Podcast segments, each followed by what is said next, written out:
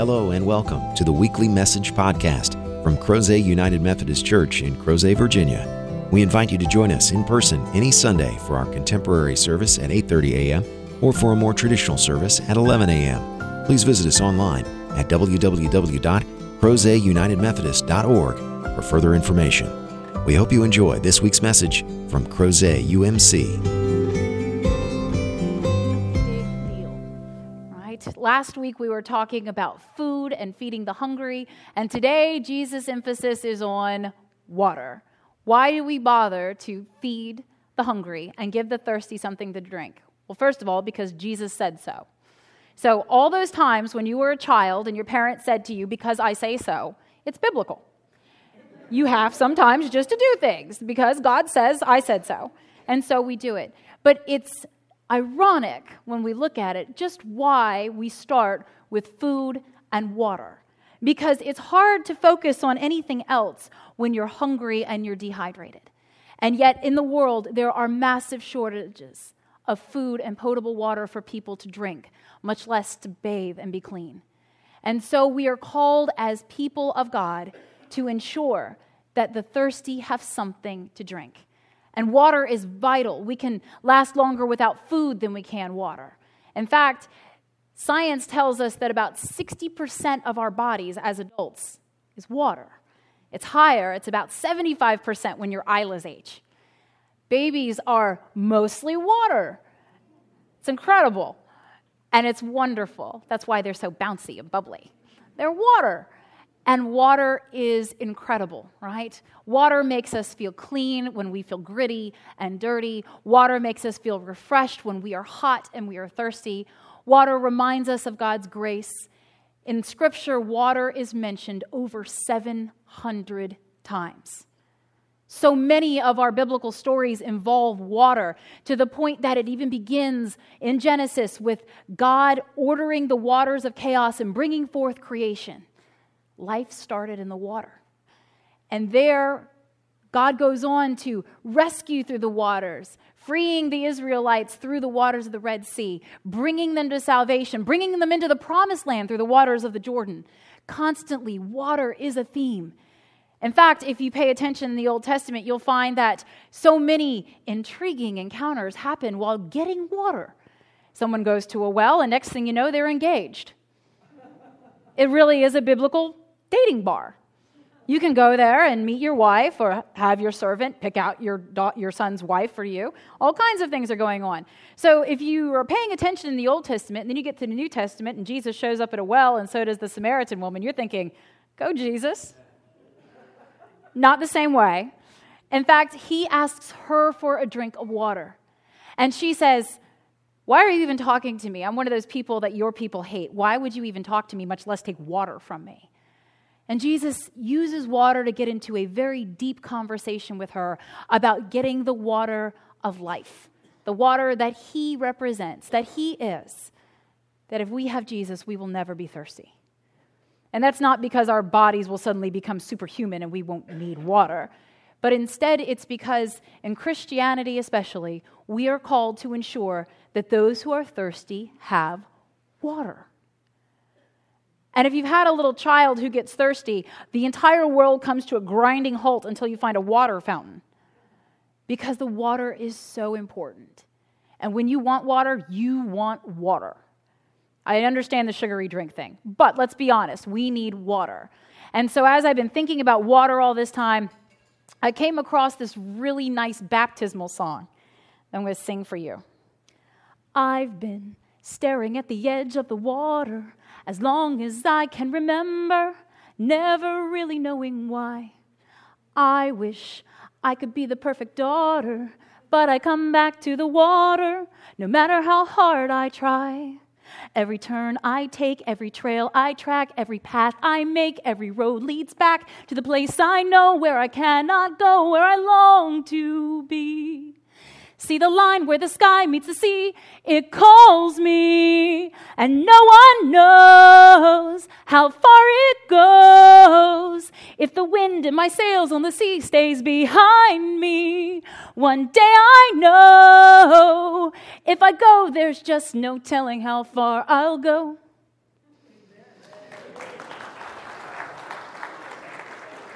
Been watching a lot of Moana in my house, can you tell? A lot of Moana. You're welcome.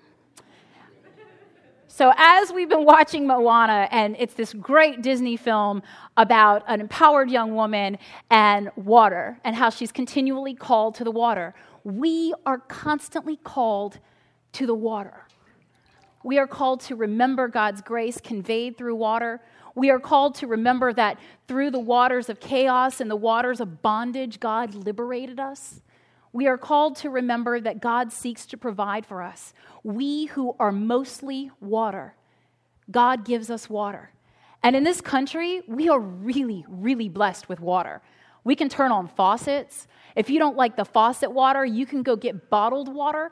And you go into the grocery store and you're basically picking the bottle you want to be seen carrying. Right? If you want to be looking at Fiji all day, you got it. Instead of having to struggle for water. And we forget that there are people all around the world who still struggle for water because we have it so abundantly. One of the things that really touched my heart after the hurricane hit Texas was that Anheuser-Busch actually closed down its brewery and stopped brewing and canning beer to send clean water. That's an incredible thing for people to decide that they are going to make an intentional move to provide people with water. And water is so foundational. Every single human being was nurtured in the water of the womb. God uses this image repeatedly in the Old Testament too, how central water is to us. That it is not only our beginning, but it is the way in which we live. It is the way in which we revive our faith. And whether you've been baptized or not, hopefully when you see baptismal waters, you're reminded that this is but a sign of God's presence and grace for us. That water still changes lives. And that we have been given an incredible gift in the waters of baptism. I don't remember my baptism. I was an infant. My son's not going to remember his. He was six weeks old. But ever since that day when water was applied to us by human hands, God applied to us the Holy Spirit. And we have been nurtured by that same Holy Spirit. And Jesus even told the Pharisees, You have to be born again by water and the Spirit. That it's so important for us to nurture that which we have been given. Now, in the Methodist Church, you don't have to be baptized to be saved. We do not require that. However, it is a beautiful thing to see not only young ones get baptized, but to have the opportunity to participate in that, to give our ascension, to be witnesses, that cloud of witnesses as we are, and also to be reminded that this gift of grace is available for every single person. And I love serving in a church where I don't have to say, you're too young. I love serving in a church where little itty bitty babies like Isla, all the way up to as old as we can get, we can baptize. And it's a beautiful thing to watch people come to the waters of baptism, to pray God pour out the Holy Spirit upon it, to have it be transformed into holy water, and then apply it. And just to watch as the water rolls over them, and so does God's grace. That's what baptism means. It's not just an initiation ritual, it's not just something we do because it makes really lovely pictures and we dress up babies. Instead, we do this because it is important, it is vital. And this is only the beginning for her. Only the beginning. And we've baptized her not only into this church, but into the church, where God will be present and at work for her, in her, and through her, her entire life. That's what it means for us to take part in baptism. It's why we don't do it in the privacy anymore. We try to do it with you because we need to have it come to fruition through you. And so, in a little while, you're going to have the opportunity to bless somebody with water. We're going to bless all of these bottles of water, and then I am going to trust them into your capable hands. And God literally only knows what you will do with it. I pray you won't throw it in the trash can, but I watched as some children very thirstily drank theirs. I watched as some people told me what they planned to do with it. I'm going to go home and I'm going to take this blessed water and I'm going to water my cat. Be my guest. If your fur baby is a blessing to you, bless your fur baby. I have no problem with that. But there are all these people I see all the time who are thirsty, right? All the runners and the, and the cyclists here in Crozet, all the time, sweating and powering. And I'm in my house with the coffee, like, go. Love y'all.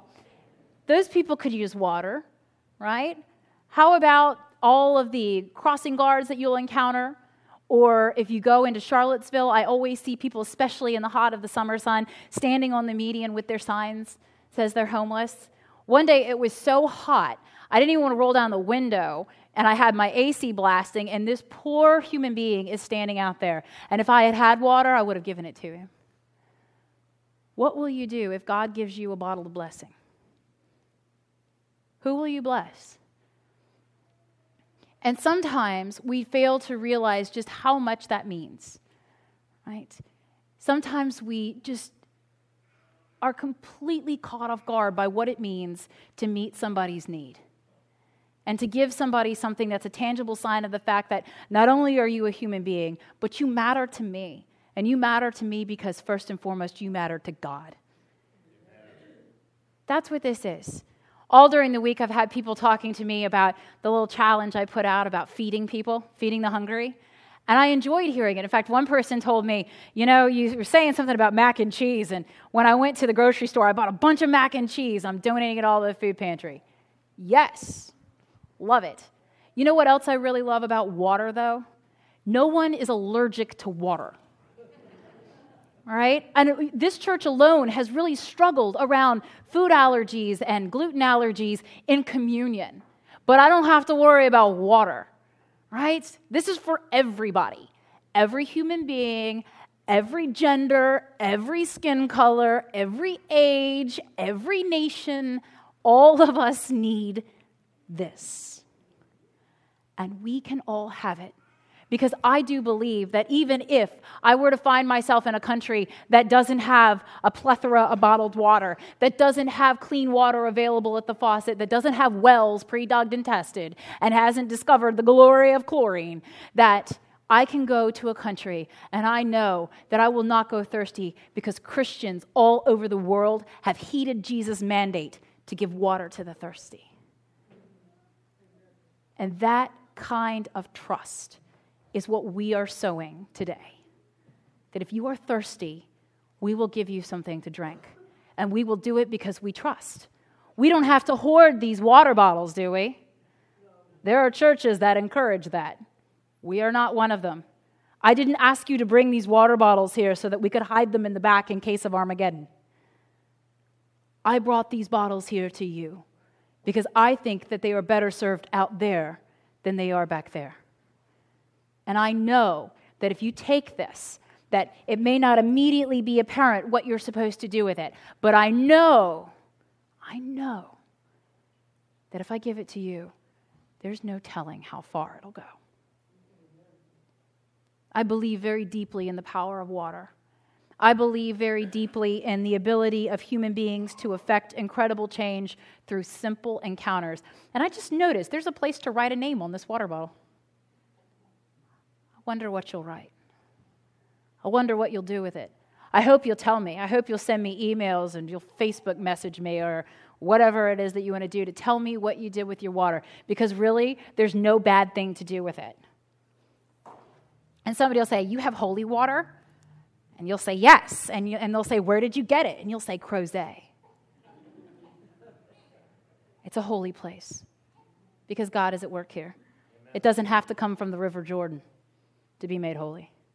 God didn't restrict holy water to a location, God restricted it to the willingness of the heart to use it. And today, and in the days ahead, I hope and pray, and with great confidence I say, that this is going to be yet another means of grace for someone, or in some cases, something in your life. And that you are going to be able to show the world in such a simple and easy way that the Lord provides, and that we are but part of that fabric of faith. May it be so in the name of the Father, Son, and Holy Spirit. Amen. Thank you again for joining us for this week's podcast. We hope you found the message meaningful, and we invite you to join us in person as we gather for worship at Crozet United Methodist Church every Sunday at 8:30 a.m. and 11 a.m. Please visit us online at www.crozet.unitedmethodist.org to learn about ways you can connect with God and your neighbors through the ministries of Crozet UMC. Have a great week.